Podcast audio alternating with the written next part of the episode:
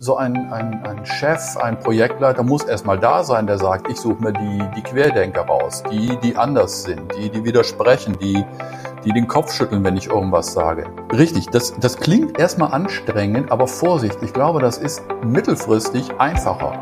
Weil wenn ich die Leute, wenn ich es schaffe, die Leute zu motivieren und zu sagen, okay, habe ich verstanden, lauft los, dann spare ich mir eine Menge Arbeit.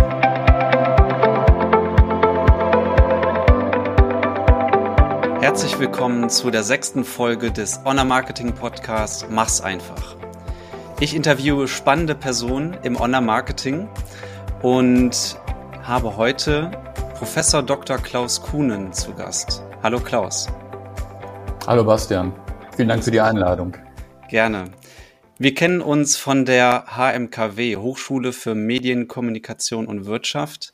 Dort sind wir beide Dozenten für Honor Marketing.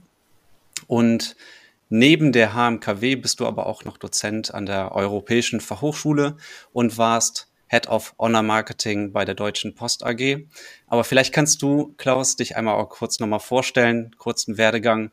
Und dann starten wir auch gleich mit unter anderem dem Thema Führung im Honor Marketing, wie man letztlich als Unternehmen die PS auf die Straße kriegt. Was natürlich immer die spannende Frage ist. Ja, klar. Ähm, also nochmal äh, Vielen Dank für die Einladung. Ähm, ich, Klaus Kuhn, mein Name. Ich komme ähm, ursprünglich vom Niederrhein, lebe jetzt seit äh, über na, 25 Jahren in Köln mit meiner Familie. Ähm, ich habe das, was man eine Patchwork-Biografie nennt. Das heißt, äh, ich habe tatsächlich erstmal nach der Schule, noch weit vor dem Abi, äh, eine Handwerksausbildung gemacht.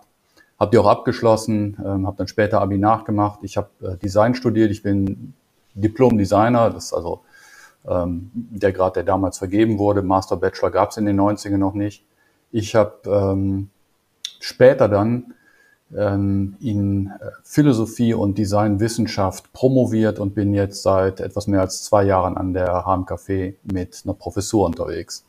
Ich habe gearbeitet für äh, unterschiedliche Firmen, klar nach dem Designstudium erstmal äh, in Agenturen natürlich, wie das so üblich ist und dieses, ähm, ich sag das mal relativ flapsig, dieses Agentur-Shishi bei den Kreativen ging mir, ging mir dann einfach irgendwann auf den Nerv. Also ja, ich fand es irgendwie auch charmant ähm, mit kalter Pizza und Afterwork-Party und ähm, Kickern. Genau, Kickern und morgen ist Abgabe, da müssen wir morgen müssen wir heute Nachmittag mal anfangen zu arbeiten, weil nur unter Druck kann ich wirklich gut arbeiten. Das hat auch seinen Charme, klar, natürlich, aber äh, es wurde eben nur so getan und ähm, von daher bin ich dann irgendwann hingegangen, ähm, die Seiten gewechselt, habe mich beworben bei einer Unternehmensberatung, bei ähm, Accenture heißen die heute, damals war das noch Anderson Consulting. Ähm, da habe ich einige Jahre gearbeitet bei verschiedenen großen Unternehmen. Ähm, ich habe bei Startups gearbeitet. Ich äh, habe zum Schluss lange für Deutsche Post DHL gearbeitet und jetzt, ähm, wie gesagt, seit zwei Jahren an der HMKW mit der Professur. Das ist so ein bisschen äh, mein Hintergrund. In den 90er Jahren fing dieses ganze Thema Online-Marketing an. Ich komme ein bisschen so aus dem kreativen Bereich, also vor allem aus dem Bereich Computeranimationen. Ähm, damals haben wir in den 90ern mit den ersten Startups, ja, ich glaube in Deutschland ganz gut äh, äh, den Markt äh, aufgemischt. Ähm, Computeranimation war das, was, was in den 90ern jeder in seiner Werbung drin haben wollte. Das war total hip. Und ähm, von dort aus ging es dann weiter Richtung Online-Marketing. Mitte der 90er kamen die, die Webseiten dann dazu, Webshops und, und, und. Und da bin ich dann eigentlich auch dabei geblieben. Spannend. Und du hast ja auch ähm, zuletzt ja auch gesagt, da haben wir uns auch unterhalten, ähm, dass ihr auch ähm, an der Uni ähm, auch eigene Projekte macht. Und du hast gerade eben gesagt im Vorgespräch, äh, die Studenten fluchen noch äh, von, mein, ähm, von meinem ähm, Semester davor. äh, du, da haben wir nämlich ein Website-Projekt gemacht. Jede, jede Gruppe sollte da ein WordPress-Website ähm, aufbauen. Du führst es mittlerweile fort. Und ähm, was macht ihr da jetzt aktuell zum Beispiel in dem Semester? Naja, also, also bei dir ging es ja um das, um das SEO-Thema. Das heißt, ähm, die Studierenden waren also ähm, angehalten, ihre Seiten SEO zu optimieren. Äh, und das SEO-Optimierung ist natürlich ein super spannendes, auch interessantes Thema, äh, kann aber echt kleinteilig und, und mühselig werden. Und äh, der ein oder andere Student oder Studentin, die haben dann nicht so den Langmut, daran zu gehen. Ähm, jedenfalls kamen die jetzt zu mir und waren ein Stück weit ähm, beeindruckt von dir. Man könnte auch sagen traumatisiert. ähm, vielleicht nicht ganz so schlimm, aber ähm, sie hatten dieses Thema auf jeden Fall drauf. Und als ich dann sagte, naja, wir bauen einen Online-Shop, äh, ging sofort die Hände nach oben und, und sie sind dann nicht schon wieder, das hatten wir jetzt gerade. Und es hat ein bisschen gedauert, bis ich ihnen dann wirklich auch äh, kommunizieren konnte, ähm, was meine Philosophie dahinter ist. Wenn, wenn ich die An Verantwortung für ein Online-Thema oder ein Online-Projekt habe, dann arbeite ich, das ist letztendlich wie, äh, wie früher in der Dombauhütte bei den Architekten. Ich arbeite mit den unterschiedlichsten Gewerken zusammen. Ich muss irgendwie eine Ahnung davon haben, wie ich mit diesen Gewerken kommuniziere. Also Stichwort, die Kreativen, die Grafiker, die Marketingleute, die, äh, die Programmierer, um nur mal jetzt diese drei zu nennen. Ähm, ich muss eine Ahnung davon haben, wie ich mit denen kommuniziere. Ich muss ein bisschen wissen, wie die ticken, was deren Motivation, was deren Werte ist, äh, sind. Und ähm, ja, ich sollte in alle Gewerke vielleicht auch mal reingeschaut haben. Und genau das machen wir in diesem Projekt. Also ich insistiere da nicht auf SEO-Tauglichkeit, sondern es geht mir darum, dass sie im Rahmen ähm, dieses Projektes einfach, ich sag mal, nach Möglichkeit alle Etagen im äh, E-Commerce Online Marketing kennenlernen. Und das machen wir mit einem, mit einem Projekt. Die bauen einen, einen eigenen Shop. Das machen wir normalerweise mit einem äh, Shop-Baukasten, Shopify, Wix etc., sowas in der Richtung. Ähm, und da gehen wir dann alle Themen durch, die, die damit zu tun haben, was dann am Ende des Semesters dazu führt, ähm, dass die tatsächlich mit allen Punkten auch äh, Berührung hatten.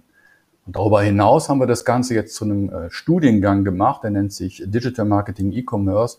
Das heißt, wir weiten dieses Thema komplett auf ein ganzes Bachelorstudium aus. Und worum es ja geht letztlich, so finde ich es ja zumindest an privaten Hochschulen, dass es praxisorientiert ist. Also dass ja. ich vor allem die Studierenden darauf vorbereite, im, im, in der, im Unternehmen ähm, auch direkt das, das Wissen auch umsetzen zu können. Ich glaube, das ist ja auch mit deinem Ansatz, dass du ja auch dann so ein Online-Shop-System auch entwickeln lässt, auch mit der, da kommen wir ja gleich nochmal drauf zu, wie kann ich überhaupt mit anderen Gewerken auch interagieren, wie kann ich die führen, äh, dass ich da auch schon mal erste Berührungspunkte hatte. Und ja. mh, wie siehst du denn überhaupt auch die Möglichkeiten ähm, für Unternehmen da aktiv zu werden im, mit Universitäten? Was, was ist da möglich? Ich meine, ich habe selbst mhm. an, der, an der Europäischen Fachhochschule ein duales Studium gemacht und, und finde auch dieses Modell einfach toll, ähm, sowohl in der Theorie, nicht, damals war es drei Monate Theorie und danach drei Monate Praxis. Mittlerweile hat man das, glaube ich, generell geändert, dass man mehr einen wöchentlichen Turnus hat oder zwei Tage in Betrieb oder drei Tage im Betrieb und zwei Tage in der Uni.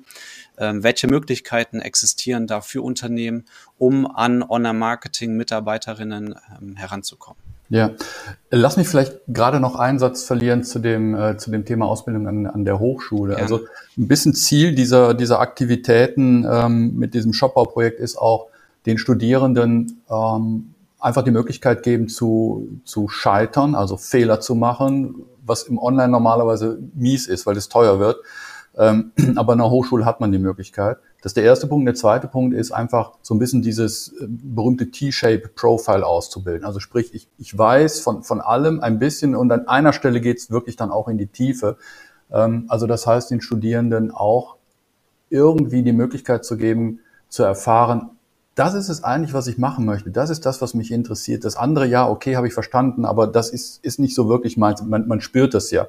So, dass diese, diese Suche nach dem Studium, ja, jetzt habe ich ganz viel gelernt, aber was will ich eigentlich, weiß ich jetzt immer noch nicht, dass wir das so ein bisschen rauskriegen. Die, die ähm, privaten Hochschulen, äh, IUFH oder HMKW beispielsweise, es gibt ja noch zahlreiche andere, die sind ja so ein bisschen auch äh, darauf ähm, fixiert, die Studierenden so auszubilden, dass sie wirklich im Markt, ähm, im Berufsmarkt dann auch wirklich sofort eingesetzt werden können. Und der Markt ist groß, also ich, ich ziehe immer wieder mal so eine ähm, so eine Analyse aus Stepstone und gebe da so ein Online-Marketing-Manager äh, ohne Berufserfahrung. Ähm, das, ist, das, das geht in den fünfstelligen Bereich, was da an Stellen frei ist. Das wird nur noch getoppt von Programmierern. Aber das ist jetzt wieder ein ganz anderes Thema. Die Programmierer. Ähm, zur Zusammenarbeit mit Unternehmen hast du gefragt. Klar, einmal natürlich die dualen Studiengänge. Ähm, die gibt's an der EUFH, äh, auch an der, an der HMKW natürlich. Und ähm, ich habe großen Respekt vor diesen Studierenden. Ich sehe das immer, die arbeiten Fulltime und, und dann haben die samstags noch Kurse oder am, am späten Nachmittag und manchmal sogar sonntags runter. Also ich weiß nicht, ob ich das als Student ausgehalten hätte, keine Ahnung, aber die machen's, die ziehen das durch und das Engagement ist, ist echt hoch. Also duale Studierende haben eine extrem hohe Motivation und äh, sind tatsächlich auch äh, sehr, sehr leistungsstark durch die Bank. Ich, das das habe ich, das hab ich wirklich nie anders erlebt. Das ist äh, immer wieder etwas, was mich aufs, aufs Neue beeindruckt. Also die Möglichkeiten gibt es natürlich für Unternehmen an der Stelle. Arbeiten Sie eng mit, als Unternehmen eng mit den Hochschulen zusammen, weil es natürlich auch aufeinander abgestimmt ist. Das heißt, die Themen, die an der Hochschule bearbeitet werden, die finden dann auch im Unternehmen statt und umgekehrt. Ähm, eine andere Möglichkeit, auch immer wieder diskutiert, das habe ich in, in Unternehmen auch immer wieder kennengelernt, ist, ähm, sich an, ähm, mit Projekten an die Hochschule zu wenden, also quasi Aufgaben zu delegieren. Das kann man im Designbereich, im Kreativbereich wird, wird, wird und wurde das häufig gemacht in Form von Wettbewerben zum Beispiel ausloben, Kreativwettbewerbe, wo es dann am Ende einen Preis gibt für die Entwürfe und das Unternehmen kommt dann, ich sag mal, für relativ kleines Geld an in der Regel eine größere Anzahl von kreativen Entwürfen. Das ist die eine Möglichkeit und die andere ist tatsächlich äh, Abschlussarbeiten beispielsweise oder auch Semesterarbeiten zu betreuen. Der Punkt ist, wenn Unternehmen das machen oder machen wollen, ähm, Sie müssen einfach wissen, wie Hochschulen ticken. Also wenn Sie jetzt hingehen und sagen, ah, ich habe jetzt hier ein tolles Projekt und das gebe ich jetzt mal an der Hochschule, dann wird jetzt jeder Dozent und jeder äh, Professor sagen, geht nicht, das funktioniert nicht. Damit können wir frühestens im Oktober, also zum Wintersemester an, äh, anfangen, weil die, ähm, die Vorlesungen und die Module im laufenden Semester, jetzt ja Sommersemester, seit 1. April, die stehen und die Studierenden ähm, arbeiten damit schon. Das heißt, mit einem neuen Thema da reinzukommen, wird ziemlich sicher, sagen wir mal so, nicht funktionieren.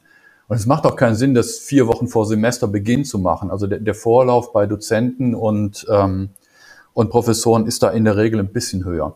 Mhm. Aber ansonsten kann man tatsächlich mit, mit solchen Themen an, an äh, Fachhochschulen äh, herantreten und ähm, schauen, dass man das wirklich im Rahmen von, von zum Beispiel Abschlussarbeiten oder Semesterarbeiten bearbeiten lässt. Also das habe ich tatsächlich bei einem Kunden auch äh, vermittelt für die, äh, da war das Thema Social Media Strategie erstellen. Ja. Ich bin Gastdozent auch in, in der Uni Mainz. Ja. Und ähm, da habe ich tatsächlich das mal so vermitteln können. Und ähm, die Kundin war auch total zufrieden. Also das ist auf jeden Fall ja. eine tolle Möglichkeit, um da auch an diese Kreativleistungen ja. heranzukommen. Ne? Ja, und wirklich auch ohne, ohne betriebsblind zu sein. Ne? Also das ist, ähm, ja, man muss ein bisschen diesen, diesen Modus der Hochschule einhalten, auch was die Betreuung angeht. Das dauert alles ein bisschen länger, weil das ja in der Regel dann über ein Semester, also sprich über drei Monate gestrickt ist äh, vom, vom ganzen Ablauf jetzt her, ähm, bisschen mehr Betreuungsaufwand vielleicht, aber in der Regel, und da, da können Sie als Unternehmen wirklich drauf zählen, super engagierte Studierende, die sich wirklich ein Bein ausreißen, um da, äh, um da weiterzukommen und, und tolle Entwürfe hinzukriegen. Ja, und es wird ja auch nochmal vom Dozenten auch mit, ähm, zumindest ja. methodenbasierend so unterstützt auch. Ne? Ja, methodenbasierend, wobei wir bei den, bei den äh, privaten Hochschulen ja auch noch die Situation haben, dass die Dozenten dort in der Regel über sehr viel Praxiserfahrung verfügen ähm, und ähm, zum Teil auch noch diese Netzwerke in die, äh, in die Praxis und, und in die Wirtschaft hinein äh, aufrechterhalten haben. Ähm, von daher also auch noch dort erstmal mit Methoden, wie du richtig sagst, aber auch mit, äh, mit Support, Netzwerk und so weiter unterstützen können. Ja. Also eigentlich eine sehr, sehr gute Möglichkeit. Ja. Jetzt wechseln wir mal einmal die, also die, die Seite, ähm, nämlich auf die Mitarbeiterinnen. Ähm, wie wichtig ist es überhaupt, ähm, überhaupt noch zu studieren im Marketing? Habe ich da überhaupt noch eine Chance, wenn, wenn ich nicht studiere? Ich kenne jetzt eigentlich, äh, gut, es gibt vereinzelt, glaube ich, nochmal Ausbildungsberufe im Marketing. Ähm, aber ja. letztlich glaube ich, kannst du vielleicht auch unterstützen, dass man fast studieren muss, im Online-Marketing überhaupt eine Chance zu haben auf dem Arbeitsmarkt, oder? Ja, also Online-Marketing ähm, an sich ist, hat man jetzt eingangs schon drüber gesprochen, ein sehr äh, fragmentiertes, vielfältiges, weites Feld. Und inwieweit da eine, eine Ausbildung ausreicht, um den, um den kompletten Überblick oder Tiefe irgendwo zu geben, ähm, weiß ich nicht. Das Problem ist, ich glaube, das ist so ein bisschen auch, äh, auch deutschlandspezifisch. Also ähm, das, das, das siehst du in jeder Stellenausschreibung. Ne? Bachelor, Master-Absolventen, ähm, Berufserfahrung wird erwartet und, und, und, um, um einen, einen Job zu bekommen. Ähm, das ist ähm, tatsächlich immer noch so, ähm, dass, dass man hier wirklich mindestens einen, einen Abschluss braucht an, an der Stelle. Sonst stehen einem entsprechende Positionen und vor allem auch Führungspositionen in der Regel ähm, nicht offen. Das ist bei einigen Startups noch anders. Ähm, oder man gründet selber ein Startup. Das haben wir jetzt auch schon an der HMKW erlebt, einige Male sogar schon. Aus diesem Studiengang Digital Marketing, E-Commerce hinaus, heraus, auch aus anderen Studiengängen aber der ist beispielsweise prädestiniert dafür, dass die Studierenden so im vierten, fünften Semester mit, mit einer eigenen Idee wirklich auch online dann gehen. Aber in, ich sag mal, in etablierten Unternehmen ähm, zählt immer noch der, der Studienabschluss. Und man darf sich auch nichts vormachen. Also ähm, selbst wenn es äh, in Deutschland zum Beispiel sowas wie ein Zalando gibt, äh, was ja auch mal ein Start-up war, spätestens wenn das, wenn das Start-up ähm, sich in einer, in, einer, in einer bestimmten Größe entwickelt, mehr als, sagen wir mal, 30 Mitarbeiter hat, das sind ja so diese, diese berühmten kritischen Größen, ne, sieben Mitarbeiter, 30, 70, ähm, und in eine bestimmte Größe reingeht und sich bestimmte Prozesse und Strukturen gibt, dann benehmen die sich genauso wie etablierte Unternehmen. Also vielleicht noch ein bisschen anders, aber äh, je länger das dauert und je größer die Firmen werden und etablierter, desto mehr ähm, gehen die hin und versuchen einfach die entstehenden oder bestehenden Strukturen und Prozesse zu halten und, und sich danach zu richten. Ist auch wichtig für so ein großes Unternehmen, Strukturen und Prozesse zu haben, weil es einfach Sicherheit gibt für die, die da sind, auch für die, die neu reinkommen natürlich. Ähm, aber es, es hindert auch ein bisschen daran, ähm, offen und unvoreingenommen einfach mal irgendwas Neues auszuprobieren. Mhm. Mhm. Wie siehst du das eigentlich, wenn jetzt gerade Prozesse ansprichst und du warst ja auch Head of Honor Marketing bei der Deutschen Post? Ähm, in, in wie, einem Teilbereich, nicht bei der Teilbereich. Deutschen Post, ja. Klar. Ähm, welche Prozesse oder wie sollte man da am besten deiner Ansicht nach vorgehen, ähm, um die Prozesse im Online-Marketing letztlich ähm, speziell auch als Führungsinstrument in einer Unternehmen zu etablieren? Wie sollte man da deiner Ansicht nach vorgehen? Da gibt es ja natürlich auch die verschiedenen Stufen von Kleinstunternehmen, Kleinunternehmen, ja. Mittelstand, Konzern. Gibt es natürlich die Unterschiede, aber jetzt mal pauschalisiert, ähm, wie würdest du da vorgehen?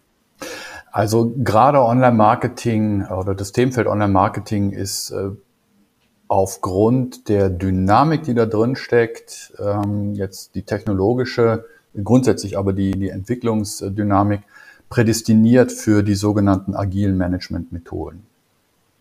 Äh, ohne die ähm, wir, werden aus Startups innerhalb weniger Jahre, wirklich weniger Jahre einstellig, etablierte Unternehmen mit starren Prozessen und Strukturen, die dann relativ schnell wieder verschwinden vom Markt, äh, weil sie einfach von dynamischer, also von der, von der Dynamik überholt werden. Also Stichwort disruptive Innovationen beispielsweise. Darauf zu reagieren äh, oder sich darauf einzustellen, diesen, ich sag mal, diesen, die, diesen Modus der, der Agilität, den ich als Startup habe, wenn, wenn man mit einer Handvoll Leute äh, irgendwie ein Unternehmen aufbaut, diesen Modus beizubehalten. Darum geht es eigentlich in der Agilität. Und gerade, es ist in allen Unternehmen oder Wirtschaftsbereichen wichtig, aber gerade im Online-Marketing äh, eben aufgrund der angesprochenen Dynamik extrem wichtig, beinahe überlebenswichtig, würde ich sagen. Was bedeutet denn für dich agiles Projektmanagement spezifisch? Also ja. ähm, für mich speziell, was ich so gerade auch bei unserer Kundschaft vor allem sehe, ist immer so der äh, turnusmäßige Austausch vor allem extrem wichtig, dass man nicht in verschiedene äh, Richtungen läuft. Ja, das ist einmal sehr wichtig. Sagen wir mal so. Ja, ja, klar. Das ist einmal wichtig, aber du kannst dir vorstellen, wenn das Unternehmen äh, größer wird, wenn da 70, 80, 90 Leute drin sind, äh, alle immer auf dem aktuellen Stand zu halten, sich turnusmäßig mit allen auszutauschen, ähm, wird, wird dann extrem schwierig. Ich habe ähm, in der Unternehmensberatung mal ein ähm, Projekt erlebt, da ging es darum, ein komplettes Großunternehmen zu drehen in der Managementmethodik. Und das fing an mit zehn Leuten, da war ich noch nicht dabei. Dann waren sie irgendwie 50 Leute, da war ich dabei. Äh, am Ende des Jahres waren es 300 Leute und am Ende des nächsten Jahres waren es 600 Leute. Und das ursprüngliche Joe Fix, wo alle zusammensaßen montags mittags äh, und sich schnell austauschten über das, was sie in der Woche machten, das kannst du dir vorstellen, wenn da 70 Leute sitzen und jeder redet eine Minute, ähm, da, da, da sind äh, mit Sicherheit, äh, dauerte das dann zwei Stunden, bei 70 Leuten sind das 140 Stunden, das kannst du mal ausrechnen, wie viel das an, an Ressourcen ist. Das funktioniert so einfach nicht mehr. Ne? Ja. Also da muss man eben anderes schaffen. Das ist das sollte ja auch ein, Entschuldigung, wenn ich unterbreche, ja, ja. Äh, maximale äh, Teamgröße für solche Meetings ja auch eher zehn Personen ja, sein. Ne? Zum Beispiel, ja. Also mhm. dann, dann wurden, dann passieren eben sehr, sehr ähm, eben diese Dinge, die, die unter Eigendynamik zu fassen sind. Also die, die, die dieses, dieses Team, dieses große Team mit 100 Leuten versuchte dann einen Modus zu finden, wie, wie können wir das denn trotzdem sicherstellen, dass alle von, von allem wissen. Und das dauerte eine ganze Zeit, bis, bis dann allen klar war, das funktioniert nicht. Also das, das, das, wir, vielleicht müssen wir es auch gar nicht. Ne? Dann entstanden neue Ideen, lass uns ein Wiki aufbauen oder so, wo alle was nachlesen können. Dann wurde ein Wiki aufgebaut, aber wer hat da was nachgelesen? Da, da war nie die Zeit, mhm. zu da mal reinzugucken und mhm. zu schauen, wie Projekte laufen. Ähm, das ist schwierig, ganz, ganz ehrlich. Und man, man kann da keinen allgemeinen äh, Rat geben, ähm, welche Tools da funktionieren, welche nicht funktionieren. Das, das muss das Team auch selber ausprobieren. Ich habe auch in so einem Team gearbeitet, da gab es einen, ähm, einen Talking Room, so haben wir das damals genannt. Das war ein Zimmer auf einer Etage. Ähm, mit, da, da war nichts drin, das Ding war komplett äh, äh, weiß, vier Wände. Und äh, auf diesen Wänden wurde praktisch alles niedergeschrieben und hingepinnt, was irgendwie wichtig war. Und, und mit Fäden dann auch die, die Zusammenhänge aufgeteilt. Das funktionierte auch super gut, solange sich äh, alles auf einer Etage bewegte. Das waren dann auch schon 70, 80 Leute. Und dann wechselte auf einmal äh, ein Team in, ein, in das gegenüberliegende Gebäude auf dem Campus und dann war von dem Team in dem Raum keiner mehr zu sehen. Also dann funktioniert es nicht mehr. Was, was ich damit beispielhaft sagen will, ist, ähm, es geht eigentlich darum, Prozesse und Strukturen aufzubauen, die das ermöglichen. Also die, die äh, diese Dynamik ermöglichen, die nicht Endgültigkeit schaffen oder etwas fixieren, sondern im Gegenteil diese Offenheit einfach permanent einfordern, dieses Überprüfen.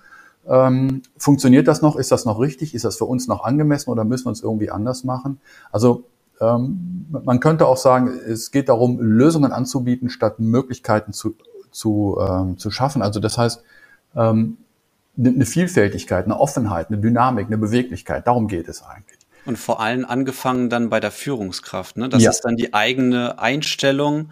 Ja. Ähm, Change Management, damit beginnt es ja ähm, eigentlich nach Kotta, glaube ich, ne? dass man da sagt, so die, die, äh, der CEO, der Geschäftsführer, der Selbstständige an der obersten Spitze äh, muss überhaupt auch von solch einem Projekt überzeugt sein äh, für das Change Management, sonst kann es gar nicht funktionieren in einem operativen, oder? Das ist richtig. Ähm, und er muss auch diese, diese Offenheit, diese Agilität auch so ein bisschen, das muss auch ein bisschen seine Motivation sein. Ähm, das ist jetzt, äh, klingt jetzt so ein bisschen fordernd und wertend. Ähm, das, das ist aber gar nicht so gemeint. Ich, ich mache das gleich an dem, an dem Beispiel vielleicht noch ein bisschen plastischer. Aber wenn das seins ist, wenn es, wenn es darum geht zu sagen, so, das ist das, da wollen wir hin, kümmert euch drum und berichtet mir, wenn er, wie es weitergeht, nächste Woche.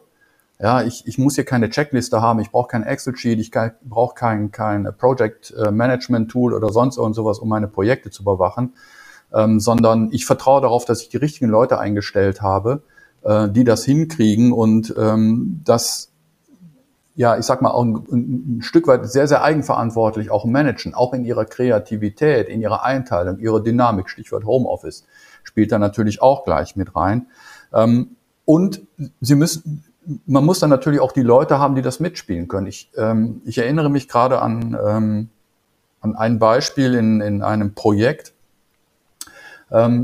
da haben wir genauso gearbeitet. Ne? Also viele Zettel hinten an der Wand, so das machen wir im nächsten Quartal, das in einem halben Jahr, bereitet das schon mal vor, ihr wisst, worum es geht. Wenn nicht, lass uns mal drüber sprechen.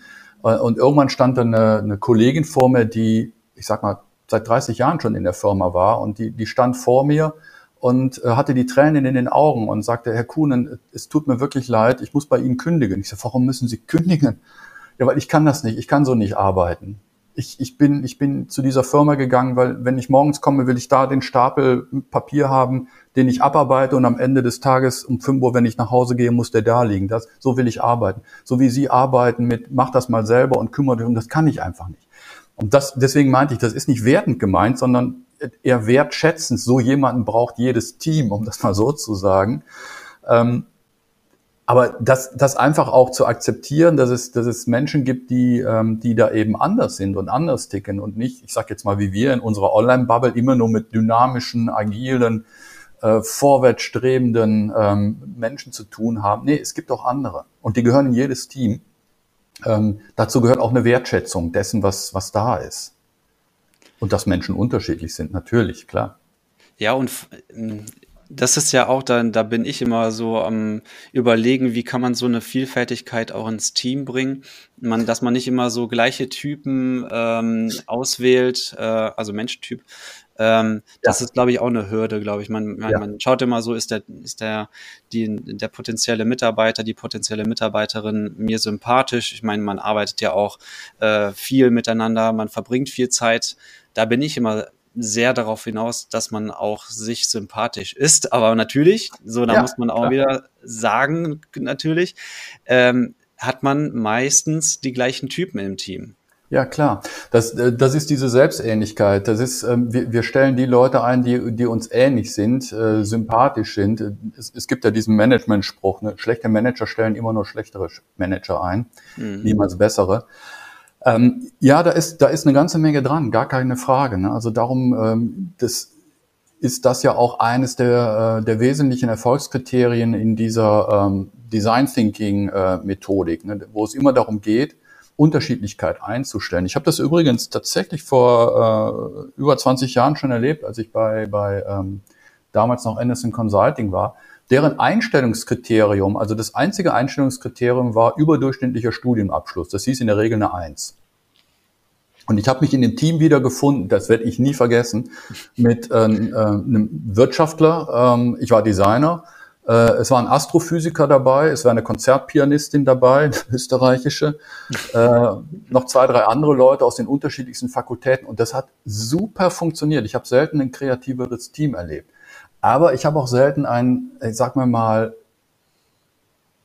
streitsüchtigeres Team erlebt, weil es, weil da einfach Weltanschauungen aufeinanderprallen und, und ähm, damit muss man als Teamleiter dann auch erstmal umgehen können und, und den Leuten zu vermitteln, ähm, ihr seid alle unterschiedlich, das ist genau der Grund, warum ihr hier seid. Äh, das ist nicht Schlechtes, sondern es ist super. Ähm, ihr müsst euch, noch, euch nicht in allem verstehen, aber kommuniziert einfach miteinander. Ja, und, und wenn es irgendwo ähm, gegensätzliche äh, Meinungen gibt, dann schauen wir halt, wie wir, wie wir damit umgehen. Aber das ist genau das Ziel ja eigentlich, dass eben nicht alle einer Meinung sind und in eine Richtung tapern, selbst wenn sie falsch ist, spielt keine Rolle. Chef hat gesagt, ich denke auch so, machen wir es so. Sondern verschiedene ja. Ideen, Gedanken da aufeinander prasseln ja. und dass man durch Reibung letztlich Energie und positive Energie generiert. Ja, aber nochmal, das ist tatsächlich eines der, der wesentlichen Erfolgskriterien für das, äh, für das ganze äh, Design Thinking Management äh, System. Kommen noch ein paar andere dazu. Das ist ja sehr klar definiert worden, schon Anfang der 90er, vor über 30 Jahren von IDEO, die das entwickelt haben. Ähm, aber ja, das, das spielt eine wesentliche Rolle. Und ähm, so ein, so ein, ein, ein Chef, ein Projektleiter muss erstmal da sein, der sagt, ich suche mir die, die Querdenker raus, die, die anders sind, die, die widersprechen, die, die den Kopf schütteln, wenn ich irgendwas sage. Das, das ist ja auch anstrengend, ne? Also man hat ja als Führungskraft so schon genug zu tun und dann noch. Das ist richtig. Das, das klingt erstmal anstrengend, aber Vorsicht, ich glaube, das ist mittelfristig einfacher. Weil wenn ich die Leute, wenn ich es schaffe, die Leute zu motivieren und zu sagen, okay, habe ich verstanden, lauft los, dann spare ich mir eine Menge Arbeit. Ich spare mir nämlich die ganze Kontrollarbeit. Und ja. da geht die meiste Energie rein bei, bei, bei Unternehmen, sehr, sehr häufig. Wobei das ja auf jeden Fall noch notwendig ist, auch im weiteren Verlauf, besonders im Online-Marketing, ähm, die Mitarbeiterinnen auch äh, kontrollieren zu können überhaupt. Das, also nicht nur einfach irgendwelche Zahlen zu sehen, sondern ja. auch vor allem da auch zu interpretieren. Ja, es gibt eine, eine sehr schöne Studie, die turnusmäßig ähm, ein lieber Kollege von mir durchführt, der ähm, Professor Dr. Alt Komus, äh, Uni ähm, Koblenz, und die heißt Status Quo Agile. Die wird in Deutschland, ich glaube seit zehn oder zwölf Jahren macht er das, ähm, alle drei Jahre durchgeführt. Da werden 1500 Unternehmen befragt. Und es geht immer um die Frage, wie geht ihr eigentlich mit agilen Methoden um? Die Studie ist kostenlos im Internet zu bekommen. Ähm, die hat sogar ein Summary, so dass man es tatsächlich auch in einer halben Stunde mal zusammenfassend lesen kann. Ansonsten Können wir gerne in die Show Notes auch packen. Ja, ist das wirklich so ein ja. Schinken. Und da gibt's immer, immer die Fragestellung, äh, Vergleich, äh, klassische Managementmethoden zu agilen Methoden, wo sind die Vorteile, Nachteile? Die Vorteile sind immer, man ist schneller, man spart Kosten, weil Entscheidungen schneller fallen, Projekte scheitern schon, wenn sie kleiner sind und noch nicht so viele Ressourcen verbraucht haben. Man ist kreativer, man ist innovativer. Und der Nachteil ist immer, es fehlt die Kontrolle und es fehlt die Verfügungsgewalt. Von oben jetzt aus, aus der Projektleitung. Seit, seit Jahr und Tag steht das da dran. Also man weiß, warum diese agilen Methoden beispielsweise, ähm, ich sag mal so, schwierig scheinen in der Durchsetzung, äh, weil nämlich die Kontrolle fehlt am Ende des Tages. Und darauf muss ich mich als Chef auch erstmal einlassen können, dass ich sage, ich weiß nicht genau, was die tun, keine Ahnung, aber ich bin mir sicher, dass wir in drei Monaten die gesteckten Ziele erreicht haben. Aber ich weiß nicht, ob der jetzt gerade zu Hause ist oder hier. Spielt ja. doch keine Rolle letztendlich. Weil ich davon überzeugt bin, dass es schafft, wenn ich glaube, ich habe die richtigen Leute eingestellt. Ja. Sehr cool. Ja. also, ja, vor allem, also es, es, geht mit mir, mit meinen, mit meinen Gedanken dazu auch einher, die äh, wir auch in dem T3N-Guide, der große Honor-Marketing-Guide auch niedergeschrieben haben, wo wir ja. ja auch viele Tipps auch nochmal dazu geben, wie man konkret auch kontrolliert, wie man das schafft. Ähm, Klaus, kannst du noch einmal drei Tipps für die Führung im Online-Marketing für den Schluss nochmal äh, der Hörerschaft äh, an die Hand geben? Also das Wichtigste, äh, realisieren, immer im Hinterkopf behalten, Online-Marketing ist extrem fragmentiert und dynamisch und darauf muss ich meine Prozesse und Strukturen ausrichten. Das ist das Allerwichtigste. Danach, darauf, das ist der erste Punkt. Der zweite Punkt sicherlich, ich muss auch die entsprechenden Leute dazu haben. Ähm, die muss ich erstens finden ähm, und dann natürlich auch einstellen und versuchen zu behalten und ähm, wie man gute Leute behält, ähm, da sind die Foren voll von, das muss ich jetzt hier nicht zitieren. Äh, das hat sicherlich nichts mit äh, 9-to-5-Arbeit zu tun. Und das Dritte ist, ähm, das ist bei beim mittelständischen großen Unternehmen immer so ein, so ein Thema. Ich muss auch die entsprechenden äh, die entsprechende Dynamik in die Budgets haben. Also speziell, wenn ich in äh, Marketingfelder reingehe, äh, wie zum Beispiel ähm, nehmen wir mal Affiliate Marketing, wo selten genau zu kalkulieren ist, wie ähm, wie viel Aufwand ich da in, an Ressourcen, also finanziellen Ressourcen reinstecke. Ähm, ich muss tatsächlich auch meine, meine Ressourcen, finanziellen Ressourcen entsprechend dynamisch gestalten. Und das hört sich jetzt lustig an, aber das kannst du mal äh, bei einem großen Unternehmen nachfragen, was das bedeutet, Ressourcen, finanzielle Ressourcen dynamisch gestalten, wenn das Budget für ein Jahr im Vorhinein festgeschrieben ist. Du schüttelst genau. den Kopf. Sehr schwierig. ja. Aber äh, ja, das ist auch noch ein super Tipp, äh, dynamische äh, Budgets äh, in Unternehmen mal festzusetzen. Ich denke mal, da geht's ja auch vielleicht mal, ein Ansatz wäre dann ja auch, ähm, eine sogenannte Kur, Kosten-Umsatz-Relation vorzugeben und da anhand dessen dann zum Beispiel auch zu führen, oder? Ja. Die Schwierigkeit ist halt, wenn du das dem, dem Projektleiter oder Teamleiter kommuniziert hast, klar gemacht hast, dann geht das in die nächste Etage, in die nächste Etage, in die nächste Etage. Und von oben runter entfolgt ja die, die Steuerung eigentlich. Also mhm. der, der Chef macht ja eigentlich auch nichts anderes, als, als seiner Zielvereinbarung gerecht zu werden. Und da steht drin maximale Kosten, maximaler ähm, Ertrag, ähm, Umsatz, wie auch immer, Erlöse. Also da stehen feste Zahlen drin, da ist von Dynamik in der Regel wenig zu sehen ja. in solchen Zielvereinbarungen. Super, Klaus, das war ein tolles Schlusswort. Ich danke dir vielmals für deine, für deinen Input. Ähm, ich fand es mega spannend und ähm, danke dir nochmals vielmals. Ähm, an die Hörerschaft nochmal der Appell, bitte kommentiert und bewertet diesen Podcast, teilt ihn gerne und sagt bis dahin. Klaus, vielen, vielen Dank. Bastian, dir vielen Dank fürs Gespräch, hat großen Spaß gemacht. Danke.